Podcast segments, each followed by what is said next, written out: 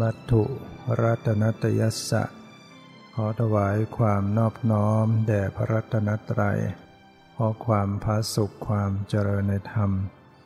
จงมีแก่ญาติสมมาปฏิบัติธรรมทั้งหลาย ต่อไปนี้ก็พึงตั้งใจ ฟังธรรมะ เป็นหลักธรรมคำสอนในทางพระพุทธศาสนา เพื่อให้เกิดศรัทธา ประสาทะ ความเพียร สติ สมาธิปัญญา ให้เจริญให้ยิ่งขึ้นไป ฐานะ ท่านทั้งหลายเป็นผู้ใจไฟธรรมประพฤติ ปฏิบัติธรรมเจริญภาวนาอยู่ ซึ่งการปารบความเพียรหรือการปฏิบัติ ก็ย่อมจะมีอุปสรรคมีปัญหาทำให้เราเกิด ความท้อแท้ท้อถอย บางทีเกิดความฟุ้งซ่าน เกิดความง่วงเหงาเหานอน เกิดกิเลสขึ้นมาก็ไม่อยากประพฤติปฏิบัติ เราก็ต้องอาศัยเตือนตนเอง เจริญมรณานุสติเพื่อให้เกิดความขยันหมั่นเพียร ถ้าฟุ้งซ่านก็ดูว่า ความเพียรที่เกินกำลัง ไม่ได้รับความเหมาะสม อินทรีย์ไม่สม่ำเสมอนี่ก็ ผลของการปฏิบัติก็ ไม่เจริญก้าวหน้าขึ้นไปนะความเพียรมาก สมาธิตามไม่ทัน ก็ฟุ้งซ่านนะสมาธิมากกว่าความเพียรอ่อน ก็ขี้เกียจเกียจคร้านอีกนั่นก็ให้พอดีกัน ในเรื่องของการปรารบความเพียรนนั้น เราก็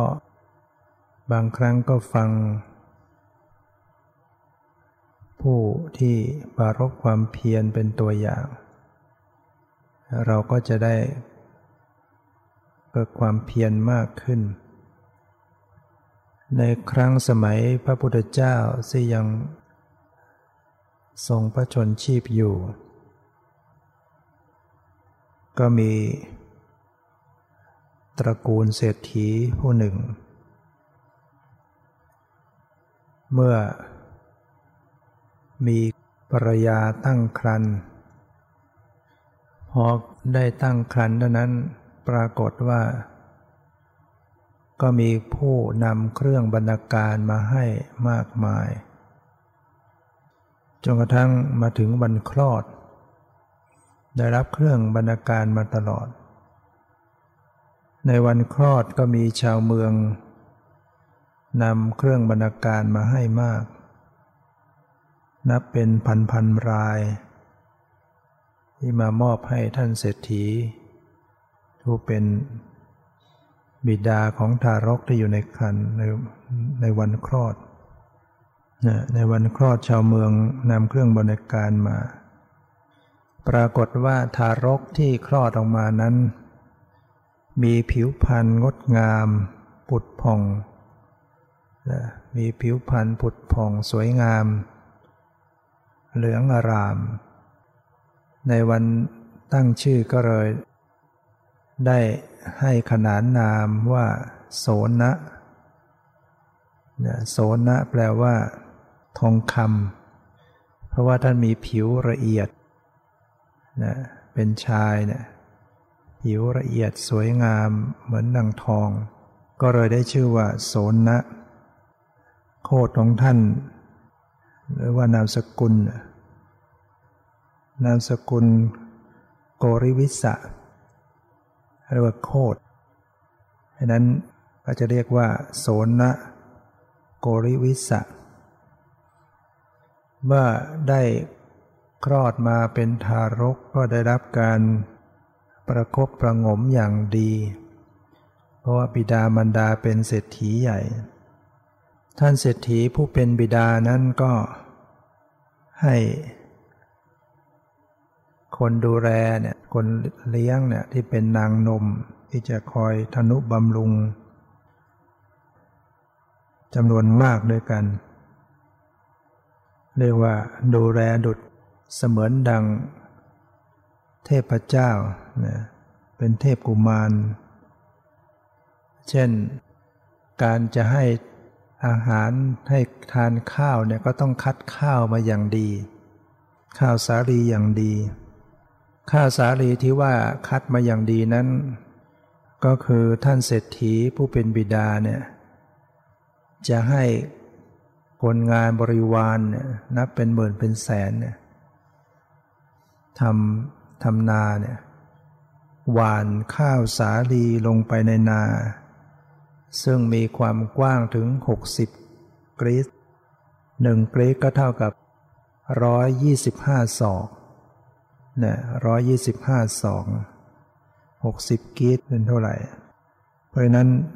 พื้นที่กว้างมาก แล้วก็ให้ลดด้วยน้ำสามอย่าง คือใช้น้ำธรรมดาสะอาดอย่างหนึ่ง ใช้น้ำผสมด้วยน้ำน้ำนมด้วย แล้วก็ให้ใช้น้ำที่ผสมด้วยน้ำหอม เรียกว่ารวมแล้วหลาย หลายพันตุ่ม ทั้ง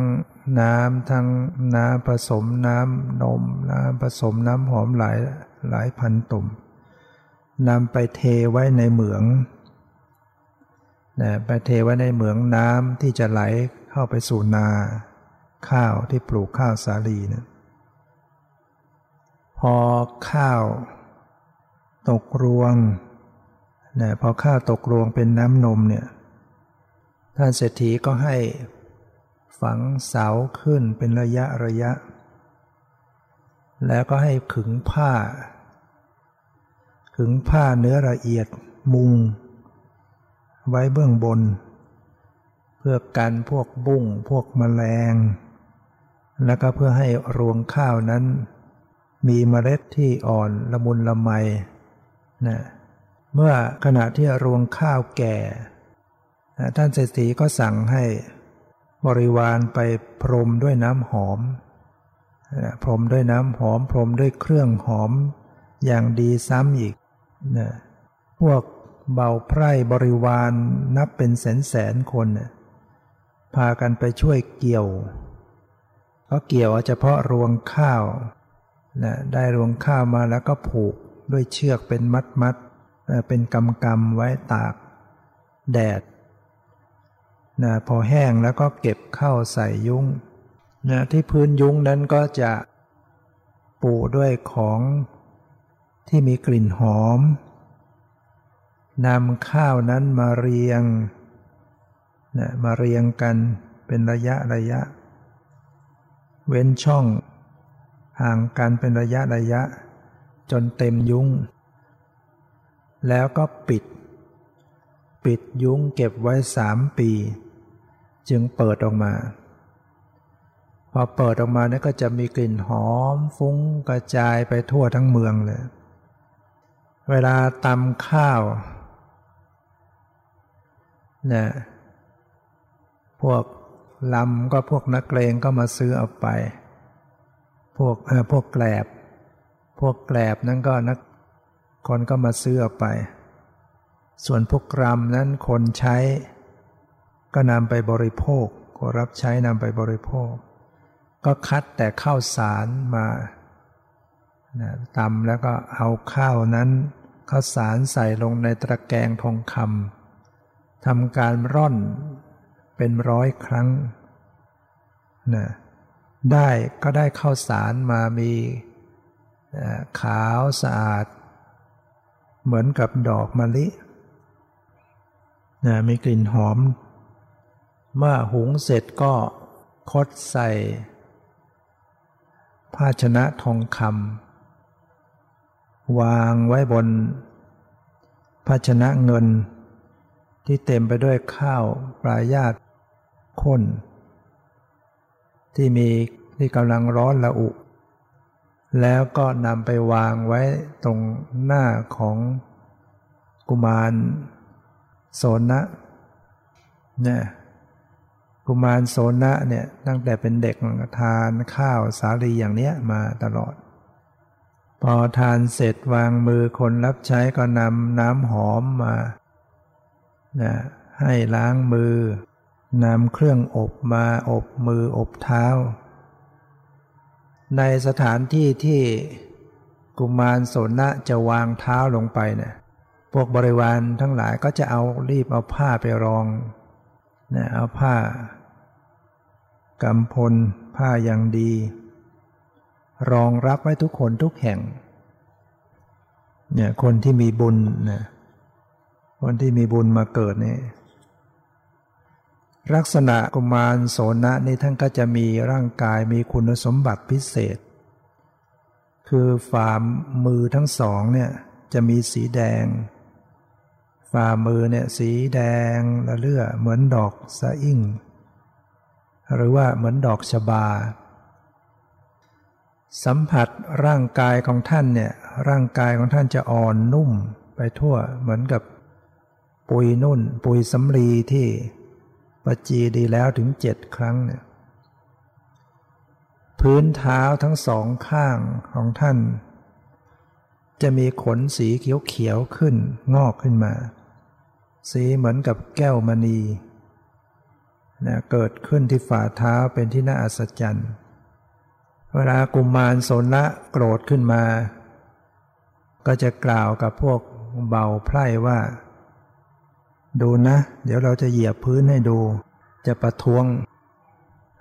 คือว่าถ้าโกรธจะเหยียบพื้น หมายถึงว่าจะเหยียบพื้นที่ไม่มีอะไรรองรับพวกเบาไพร่ทั้งหลายก็ต้องกุลีกุจอกันนะเพราะว่ารักษาดูแลไว้อย่างดี ร่างกายของท่านก็ผิว สวยงามเหมือนดังทอง เมื่อเจริญเติบโตขึ้นมาแล้ว เป็นหนุ่มขึ้นมาแล้ว บิดามารดาก็ให้สร้างปราศาสตร์ขึ้นสามหลัง ให้เหมาะในการอยู่อาศัย ทั้งสามฤดู ปราสาทฤดูร้อร้อนให้อยู่หลังนี้จะได้ไม่ร้อน ปราสาทฤดูหนาวไปอยู่แล้วก็อบอุ่น ปราสาทฤดูฝนเนี่ย ก็สร้างให้เหมาะสมกับฤดู แล้วก็จัดนางบำเรอ จัดนางบำเรอไว้จำนวนมาก ให้สวยสุขสมบัติอย่างโอรานเหมือนกับเทพเจ้าเนี่ยนี่ว่ากำเนิดของท่านเป็นผู้ที่ มีบุญเกิดขึ้นมา ตั้งแต่เรียกว่าพอมาปฏิสนธิในครันเนี่ย พ่อแม่ถึงเป็นเศรษฐีอยู่แล้ว ก็ยังได้รับเครื่องบรรณาการจากชาวเมืองมาให้ เป็นจำนวนมากจนถึงวันคลอดตอนนี้มูลเหตุที่จะทำให้ท่านเกิดความเริ่มใสศรัทธาจนกระทั่งได้ สละเพศครวาสออกมาบวชได้ทั้งๆทที่ได้รับการเลี้ยงดูปลนเปลืออย่างดี ก็ในครั้งนั้นพระเจ้าพิมพิสารแห่งเมืองมคตรัฐเนี่ย ก็มีดำรัสตรัสให้ชาวบ้านทั้งหลาย ชาวบ้านทั้งแปดหมื่นตำบล ที่อยู่ในการครอบครองดูแลให้มาประชุมกัน ด้วยกิจบางอย่างเนี่ยแล้วพระองค์ก็ได้ส่งสาร ไปถึงครอบครัวของโสนะ ว่า พระราชาประสงค์จะทอดพระเนตรดูฝ่าเท้านะที่ว่าได้ยินข่าวว่ามีขนสีเขียวเหมือนแก้วมณีขึ้นเนี่ยพระราชาก็อยากจะทอดพระเนตรเหมือนกัน ก็เลยสั่งให้มาด้วย มารดาบิดาของโสนะก็ได้ให้คำแนะนำว่าถ้าลูกไปถึงต่อหน้าพระพักแล้วเนี่ย หลังจากถวายบังคมแล้ว อย่ายื่นเท้าเหยียดไปทางพระราชานะก็เกรงราชอาชญาเหมือนกัน ให้ลูกใช้วิธีการนั่งขัดสมาธิเมื่อเวลานั่งขัดสมาธิเนี่ย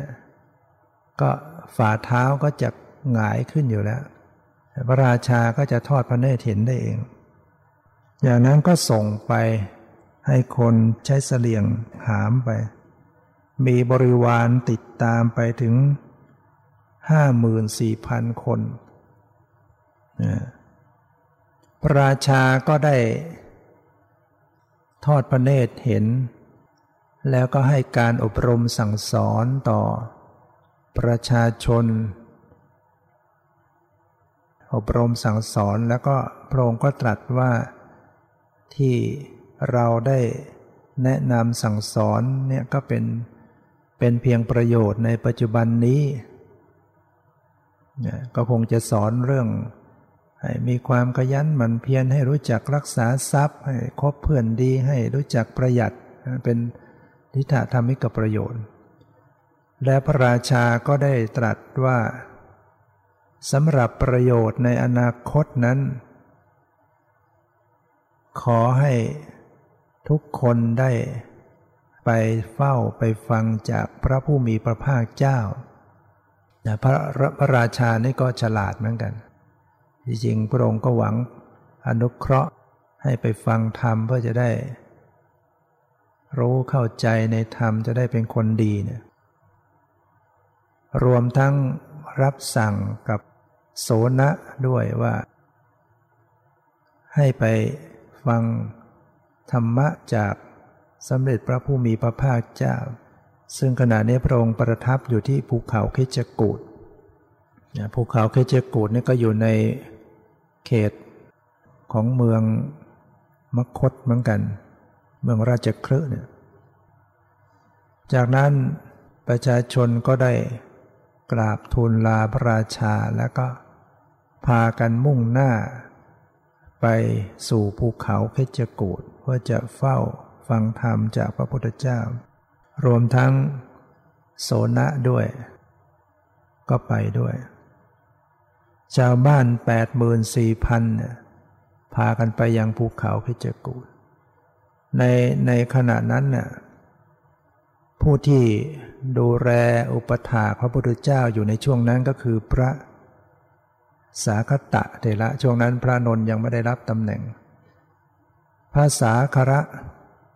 เถระเมื่อเห็นประชาชนชาวบ้านมากันมากมายก็เข้ามาต้อนรับ ชาวบ้านก็แจ้งความประสงค์อยากจะมาฟังธรรมจากพระพุทธเจ้าภาษาคตะเทระก็จึงบอกกับชาวบ้านว่าท่านทั้งหลายจงคอยอยู่ณที่นี้ก่อนอาตมาจะไปกราบทูลให้พระ ผู้มีพระภาคเจ้าได้ทรงทราบก่อน จะรับสั่งอย่างไรแล้วก็จะกลับมาแจ้งให้ทราบ จากนั้น พระสาคตะก็ดำลงไปในดำดิน ต่อหน้า ประชาชนชาวบ้านทั้งหลาย แล้วก็ไปโผล่ยังที่ประทับของพระผู้มีพระภาคเจ้า ไปกราบทูลว่าขณะนี้มีชาวบ้านมากันมาก ประมาณ 84,000 คนประสงค์ที่จะได้เข้าเฝ้าพระผู้มีพระภาคเจ้าเพื่อฟังธรรม พระผู้มีพระภาคเจ้าจึงได้ตรัสว่าถ้าเช่นนั้นเธอจงปูอัสนะไว้ ที่เงาข้างหลังวิหารนี้นะให้ให้เข้ามา จากนั้น พระสาคตะก็กลับมาบอกกับชาวบ้าน ชาวบ้านก็พากันขึ้นไปสู่ภูเขาเพชรกูดเมื่อไปถึงก็กราบ พระผู้มีพระภาคเจ้าแล้ว แต่ทุกคนนี่ก็หาได้สนใจที่จะฟังธรรมจากพระผู้มีพระภาคเจ้าไม่กับสนใจพระสาคตะ เพราะเห็นดำดินลงไปต่อหน้าต่อตาเนี่ยเป็นผู้มีฤทธิ์เป็นที่อัศจรรย์ ทุกคนก็สนใจอยู่กับพระสาคตะนะพระผู้มีพระภาคเจ้าก็ทราบวรจิตของประชาชนชาวบ้านทั้งหลายแต่ปล่อยอย่างนี้ก็คงฟังธรรมกันไม่รู้เรื่องแน่พระผู้มีพระภาคเจ้าจึงได้ตรัสกับพระสาคตะว่าดูก่อน สาคตะ เธอจงแสดงอิทธิปาฏิหาริย์อันเป็น ธรรมพิเศษยิ่งของมนุษย์ให้ยิ่งขึ้นไปอีก เมื่อพระองค์ตรัสเช่นนั้นแล้วพระสาสาคตะเทระก็ก้มลงกราบ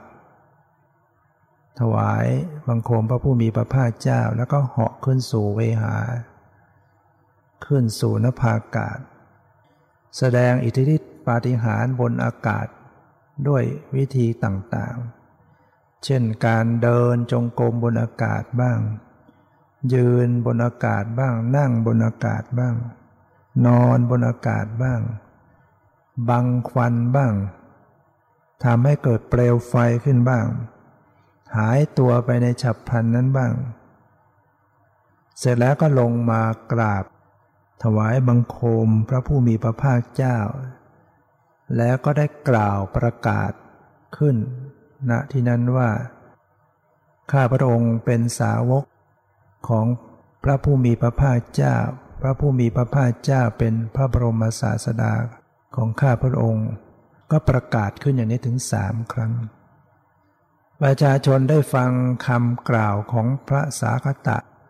ว่าเป็นลูกศิษย์เป็นสาวกของพระสัมมาสัมพุทธเจ้า ก็เกิดความคิดขึ้นว่า โอ้ขนาดสาวก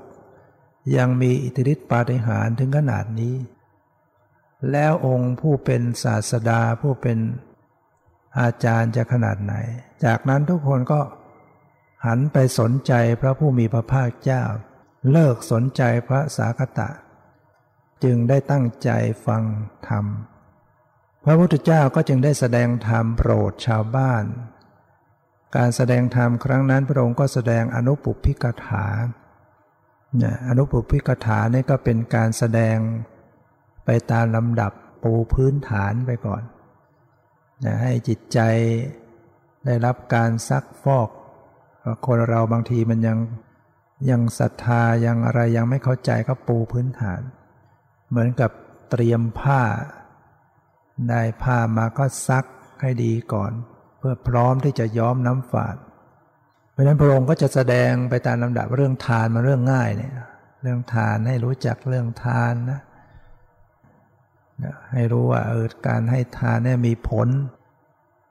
เรื่องทาน เรื่องศีล แสดงให้รู้ว่าต้องรักษาศีลต้องสำรวมกายวาจาเนี่ยแล้วก็แสดงเรื่องสักขะ เรื่องสวรรค์ คือเรียกว่าให้เห็นอานิสงส์เห็นผลมันว่าการบำเพ็ญทานการรักษาศีลเนี่ยผลก็ไป ไปสู่สวรรค์ ไปเสวยความสุขสวรรค์เป็นยังไงไงแสดงให้เห็นผล ให้รู้สึกว่าโอ้การให้ทานนี้ มีผลเป็นความสุขได้รับผลคนเราพื้นฐานอยากชอบอย่างนี้อยู่แล้วนะชอบความสุขแบบนี้ พอจิตใจใคร่ในการเริ่มใสในการให้ทานรักษาศีลเห็นประโยชน์ของทานศีลในสวรรค์แล้ว จากนั้นพระองค์ก็เริ่มแสดงกามาทีนวะ แสดงโทษของกามขึ้นมานะความสุขในโลกียะรูปรสกลิ่นเสียงเนี่ยมันก็ยังมี มันยังเป็นความสุขที่ไม่ยั่งยืน ยังมีทุกข์ตามมานะมาแสดงนะเรามีความชอบความติดในรูปนดกลิ่นเสียงสัมผัสน่ารักน่าใคร่มากเท่าไหร่ เมื่อสิ่งเหล่านั้นพลัดพรากไป เปลี่ยนแปลงไปก็จะทุกข์มากเท่านั้นเนี่ยแสดงโทษของกาม แล้วจากนั้นก็แสดงถึงอานิสงส์ของเนคขมมะ ของการออกจากกามออกจากความใคร่ความยินดีในรูปรสกลิ่นเสียง หรือการถือเนคขมมะเนี่ยนั้นจิตของผู้ฟังก็จะมีความเลื่อมใสศรัทธา มีจิตใจสงบระงับเรียกว่าเหมือนผ้าที่ซักสะอาด พร้อมที่จะย้อมด้วยน้ำฝาด จากนั้นพระองค์ก็จะแสดงอริยสัจจะนี่ยแสดงอริยสัจจะสความจริงอันประเสริฐสี่ให้รู้จักว่าอะไรเป็นทุกข์อะไรเป็นเหตุให้เกิดทุกข์อะไรเป็นความดับทุกข์อะไรเป็นข้อปฏิบัติถึงความดับทุกข์เนี่ยชี้ให้เห็น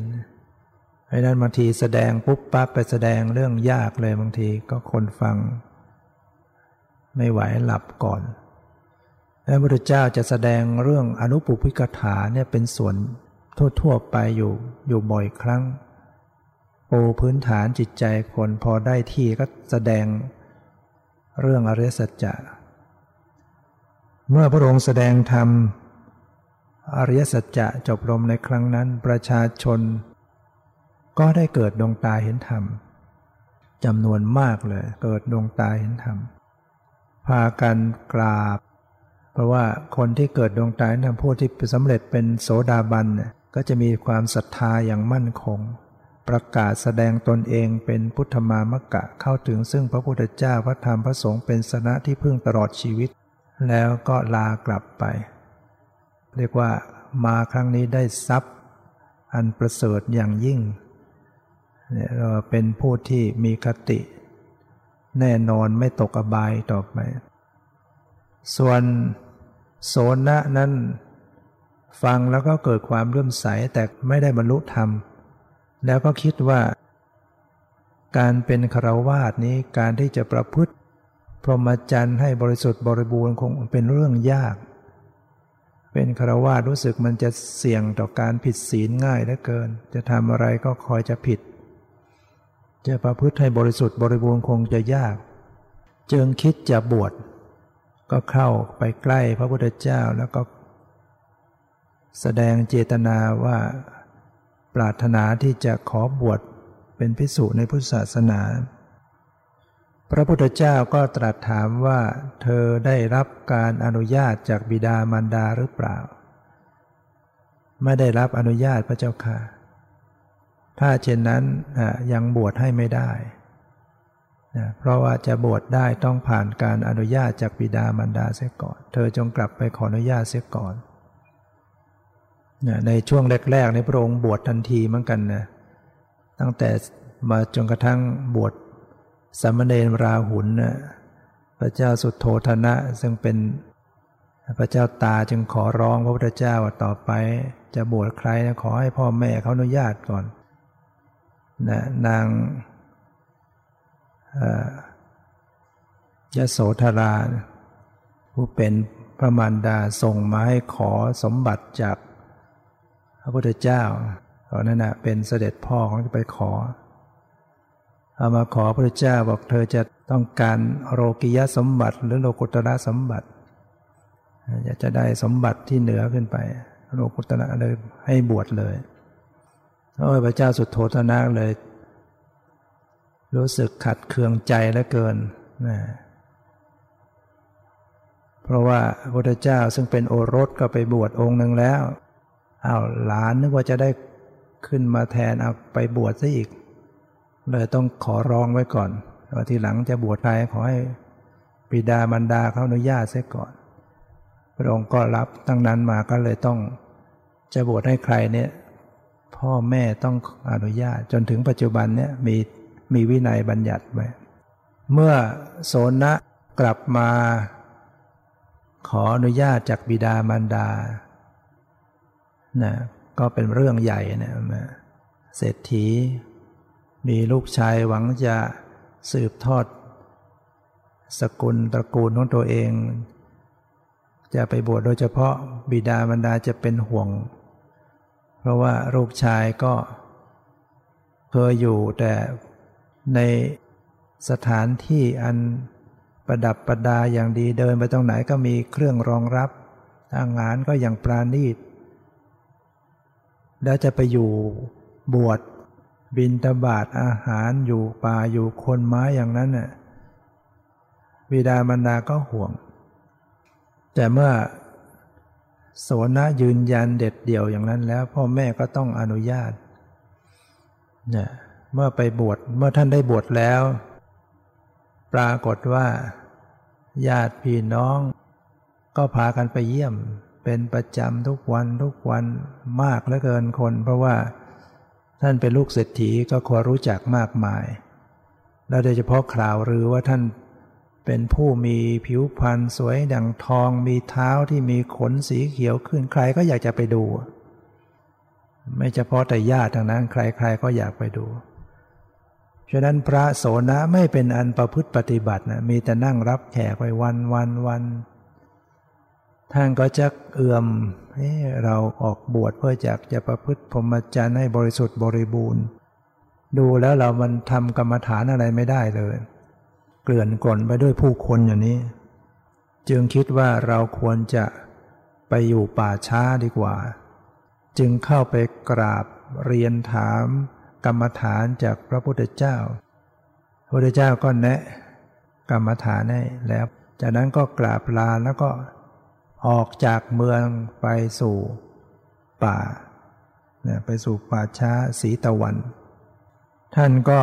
เริ่มปารบความเพียรเนี่ยเดินจงกรมนั่งสมาธิสลับกันอยู่ แล้วก็มีความเพียรมาก เมื่อเดินจงกรมแล้วเนี่ย เท้าของท่านก็เริ่มแตก เพราะเท้าของท่านละเอียดอ่อนมาก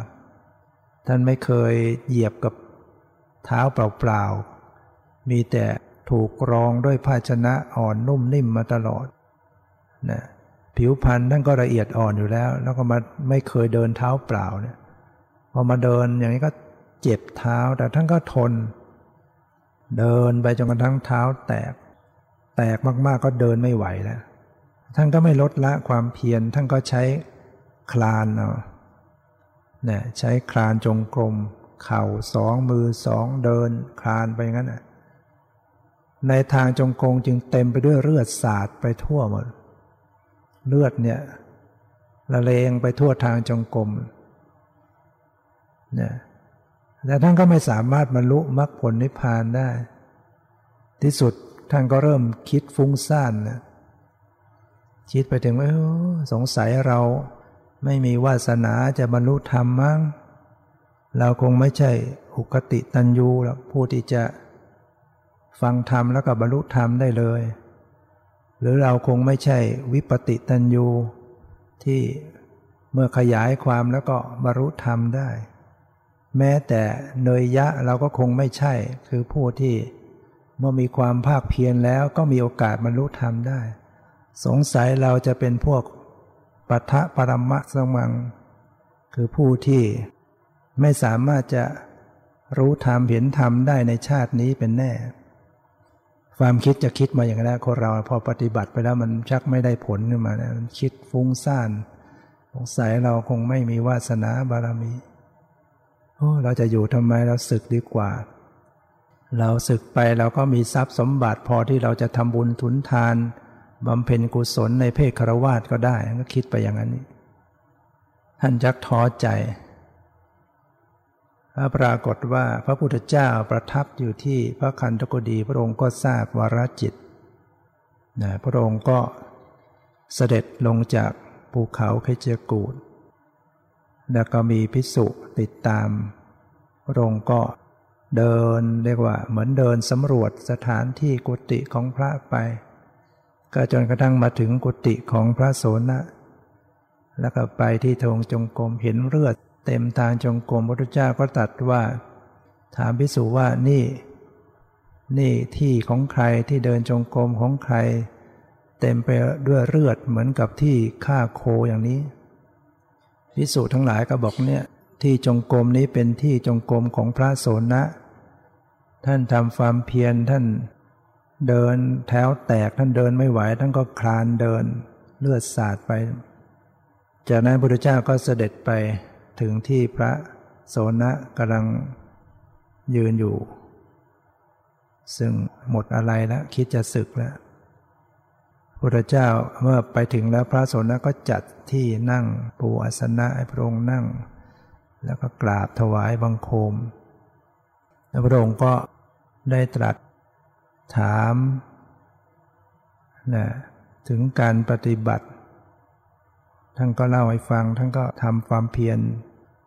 นะจนเลือดสาดไปหมด ก็ยังไม่เห็นสำเร็จ พระองค์จึงตรัสว่าเธอโสนนะเธอมีความคิดอย่างนี้ใช่ไหม ว่าเราเนี่ยคงไม่สามารถจะ บรรลุธรรมในชาตินี้ได้ เราจะศึกไปเป็นคารวาสประกอบการกุศลเป็นคารวาสก็ได้ พระสนนะก็ยอมรับว่า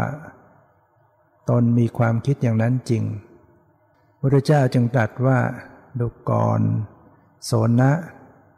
สมัยเธอเป็นคราวาสเธอก็เป็นนักดิดพินใช่ไหม ใช่พระเจ้าค่ะ เวลาใดที่เธอขึง ขึงสายพิน ตึงเกินไปเป็นยังไง เวลาขึงตึงเกินไปเวลาดีดมันก็จะขาดพระเจ้าค่ะ และเวลาที่เธอขึงสายพินหย่อนเกินไปมันเป็นยังไง มันก็จะดีดไม่ไพเราะพระเจ้าค่ะ แล้วมันจะดีดไพเราะอย่างไร ก็ต้องขึงพอดีพอดีพระเจ้าค่ะ ไม่ตึงนักไม่หย่อนนัก เช่นเดียวกัน โสนะการปฏิบัติก็เหมือนกัน ถ้าหากว่าเธอทำความเพียรเกินไปสมาธิอ่อน เธอก็จะฟุ้งซ่าน ไม่สามารถบรรลุธรรมได้ถ้าเธอทำความเพียรสมาธิมากความเพียรอ่อน เธอก็จะเกิดความเกลียดค้าน เกิดโกสัจฉะฉะนั้นเธอจงทำอินทรีย์ให้เสมอกันนะทำความเพียรสมาธิให้เสมอกัน ทำศรัทธาปัญญาให้เสมอกัน ให้มีสตินำไว้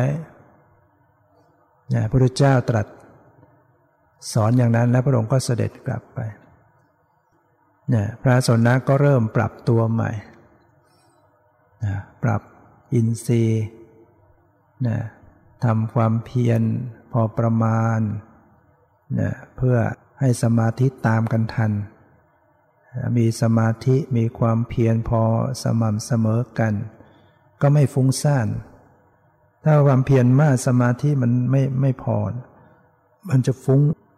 บางคนสมาธิมากความเพียรอ่อนก็ง่วงขี้เกียจเกียจค้าน นั่งดิ่งพอดิ่งไปแล้วง่วงแล้วเนี่ยก็ต้องให้ปรับปรุงให้ดี ความเพียรก็นะ ศรัทธาความเชื่อความเลื่อมใสปัญญาให้เสมอกันบางทีเราใช้ปัญญามาก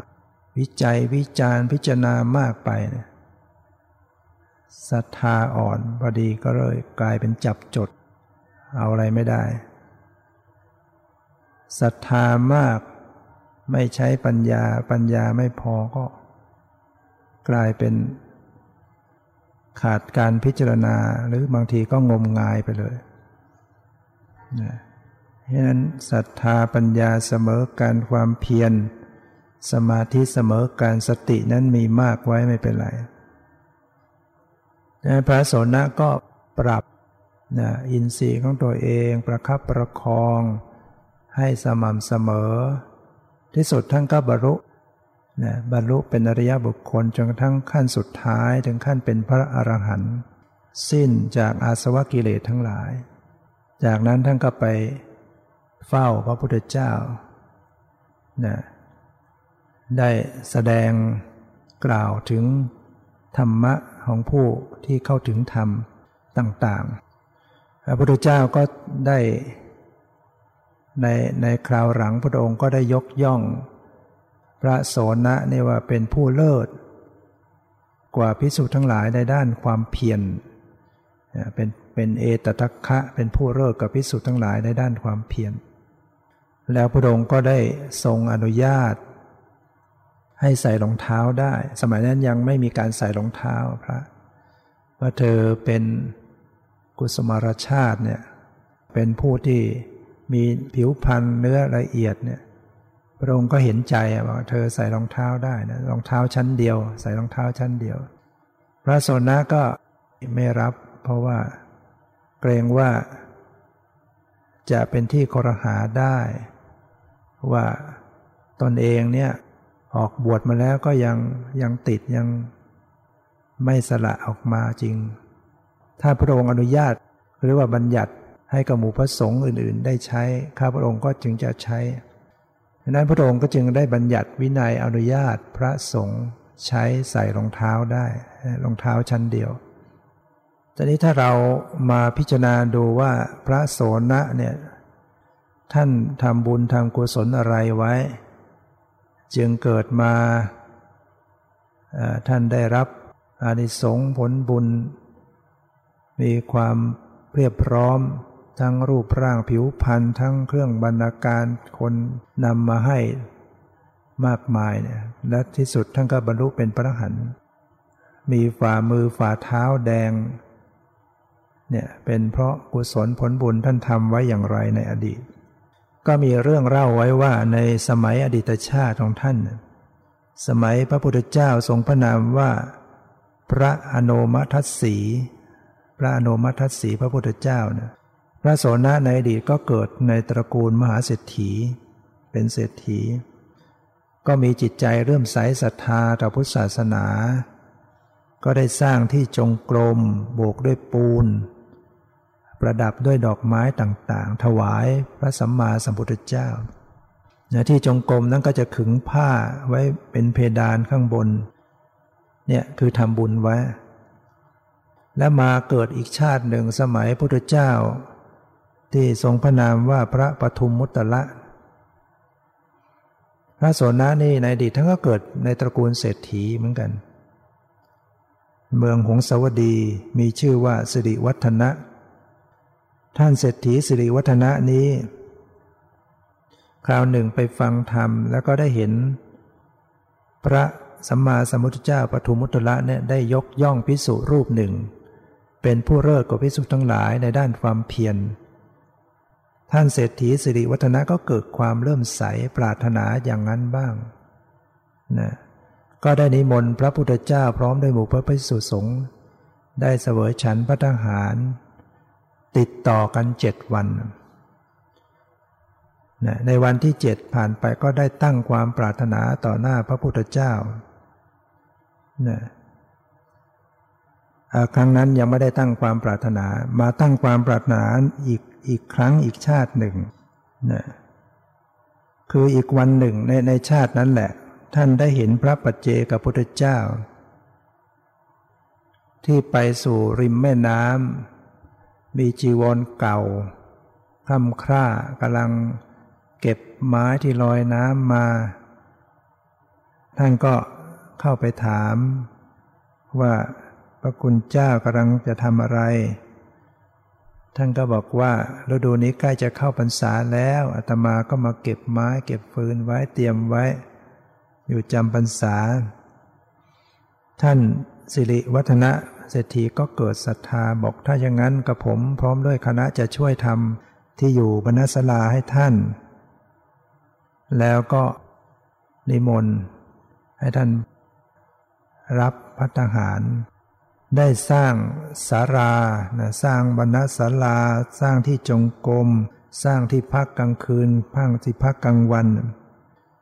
นะถวายผ้ากำพลผืนกำพลสีแดงที่ท่านที่ตัวท่านเศรษฐีนุ่งห่มนะซึ่งมีราคาถึงหนึ่งพันกหาปันนะเอามาปูที่เอามาปูก่อนที่จะขึ้นศาลาจะเป็นมาไปเป็นผ้ารองพื้น สำหรับเวลาพระปัจเจกเจ้าจะก้าวขึ้นสู่สลาก็จะได้เหยียบเช็ดเท้าก่อนเพื่อไม่เท้าขึ้นไปเปื้อนบนสลาเนี่ยนะแล้วก็ถวายดูแลอุปถากจนตลอดพรรษา ออกพรรษาก็ได้ ถวายผ้าไตรจีวรออีก พอมาในสมัยพระพุทธเจ้าอีกพระองค์หนึ่ง คือพระพระวิปัสสีพระสัมมาสัมพุทธเจ้า คือท่านได้พบพระพุทธเจ้าหลายองค์เป็นโชคดีนะคราวนั้นได้สร้างถ้ำสร้างถ้ำถวายสงฆ์นะสร้างถ้ำถวายสงฆ์ที่มาจากทิศทั้งสี่แล้วก็ได้ถวายผ้าหลายผืน ปูที่พื้นถ้ำแล้วก็ตนเองก็ได้ออกบวชดด้วย แล้วก็ได้ตั้งความปรารถนา ว่าขอให้ได้พบพระพุทธเจ้าก็ ก็ถูกแล้วตอนที่พบพระสัมมาสัมพุทธเจ้าที่พระนามว่าอนุมัติสีก็ได้ตั้งความปรารถนา หลังจากทำบุญเจ็ดวัน ที่จะได้เป็นผู้เลิศกว่าพิสุทธ์ทั้งหลาย ในด้านความเพียรแล้วก็มีการตั้งความปรารถนาว่าตนเองเกิดชาติใดเนี่ยก็ขอให้มีฝ่ามือฝ่าเท้าเนี่ยมีสีแดงเหมือนกับดอกชบา มีผิวพรรณ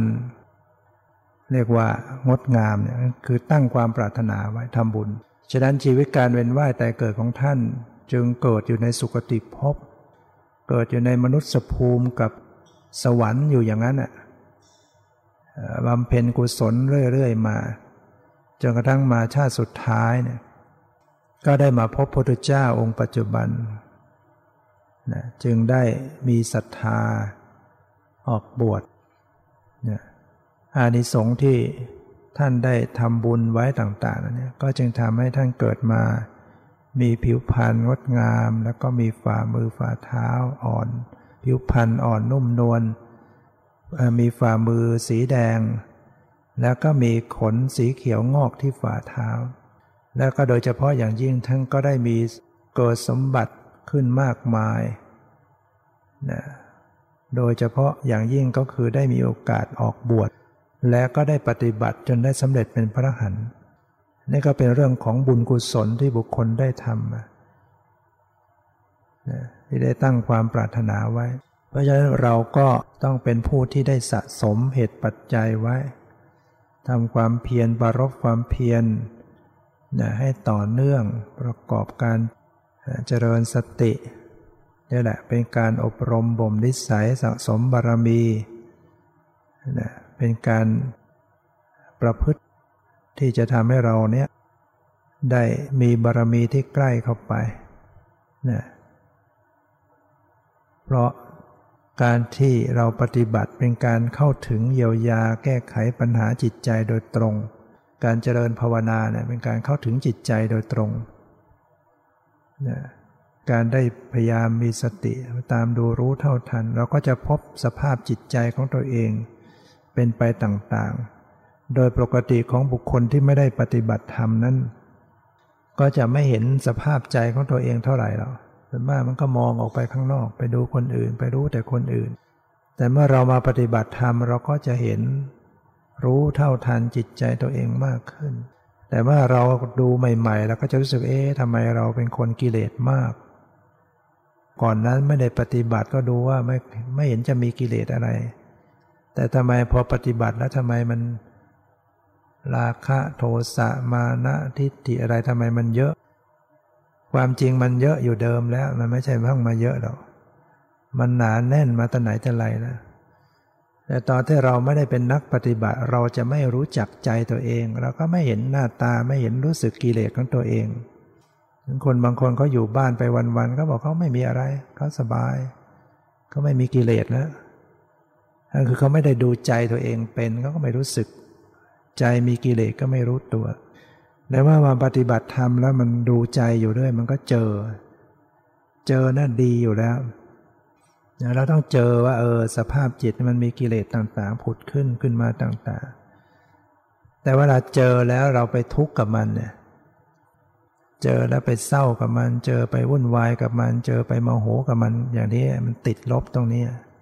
ตอนเจอเนี่ยได้คะแนนอยู่แล้วเพราะฉะนั้นจะให้คะแนนมันสมบูรณ์ก็คือต้องรู้ อย่างละวางได้ อย่าไปรู้ด้วยความกลุ้มใจซะเอง เช่นเวลารู้สึกเออใจเรานี่ มัน มันมีโทสะ แล้วก็ดูไปเฉยๆ อย่าไปโกรธโทสะเขาอีกก็ไปเติมมันเวลามันฟุ้งก็ดูอ๋อในใจเราฟุ้งก็ดูเฉยๆ อย่าไปโกรธมันอีก ถ้าเราไปโกรธไปไม่พอใจไปคับแค้นใจมันก็ กลายเป็นถูกตัดคะแนนติดลบลงไปเนี่ยเราปฏิบัติธรรมเห็นกิเลสต่างๆ ก็ต้องหัดวางเฉยนะหัดวางเฉยดูมันไปเฉยๆจะเกิดก็เกิดดูมันไปจะได้พบความจริงว่าอ๋อกิเลสต่างๆ ก็เป็นอย่างนี้เองมีความเกิดขึ้นธรรมดาดับไปโดนธรรมดาแค่เวลาจิตใจเรามีกุศลธรรมเกิดขึ้น มีความสงบมีสติสมาธิ เราก็มักจะไม่ค่อยพิจารณา เข้าไปแช่เข้าไปเย็น เข้าไปเสวย ความเพลิดเพลินอยู่ ก็ไม่เดินหน้าไป ก็ต้องรู้เท่าทันอ๋ออันนี้ก็สักแต่ว่าสิ่งหนึ่งธรรมชาติเนี่ยจะได้ไปเพลิดเพลินหลงไหลติดใจ ความเพลิดเพลินมันก็เป็นกิเลสซ้อนเข้าไป ความสุขมีได้ปิติมีได้สมาธิมีได้ เป็นสิ่งที่ดี แต่ว่าเสียตรงที่เข้าไปเพลิดเพลินติดใจเนี่ยความเพลิดเพลินติดใจมันเป็นโลภะเป็นตัณหาอย่างละเอียดเข้าไป ต้องรู้เท่าทัน การรู้เท่าทันนี่ก็จะละได้สละได้ฉะนั้นการประพฤติปฏิบัติต้องรู้รอบรอบรู้เรียกว่าปัญญา รู้ทุกอย่างทั้งรู้ทั้งตัวรู้ผู้รู้นะ ให้ทั่วถึงไปหมดนะวันนี้ก็พอสมควรแก่เวลาก็ขอยุติ ไว้แต่เพียงเท่านี้ขอความสุขความเจริญในธรรมจงมีแก่ทุกท่านเธอ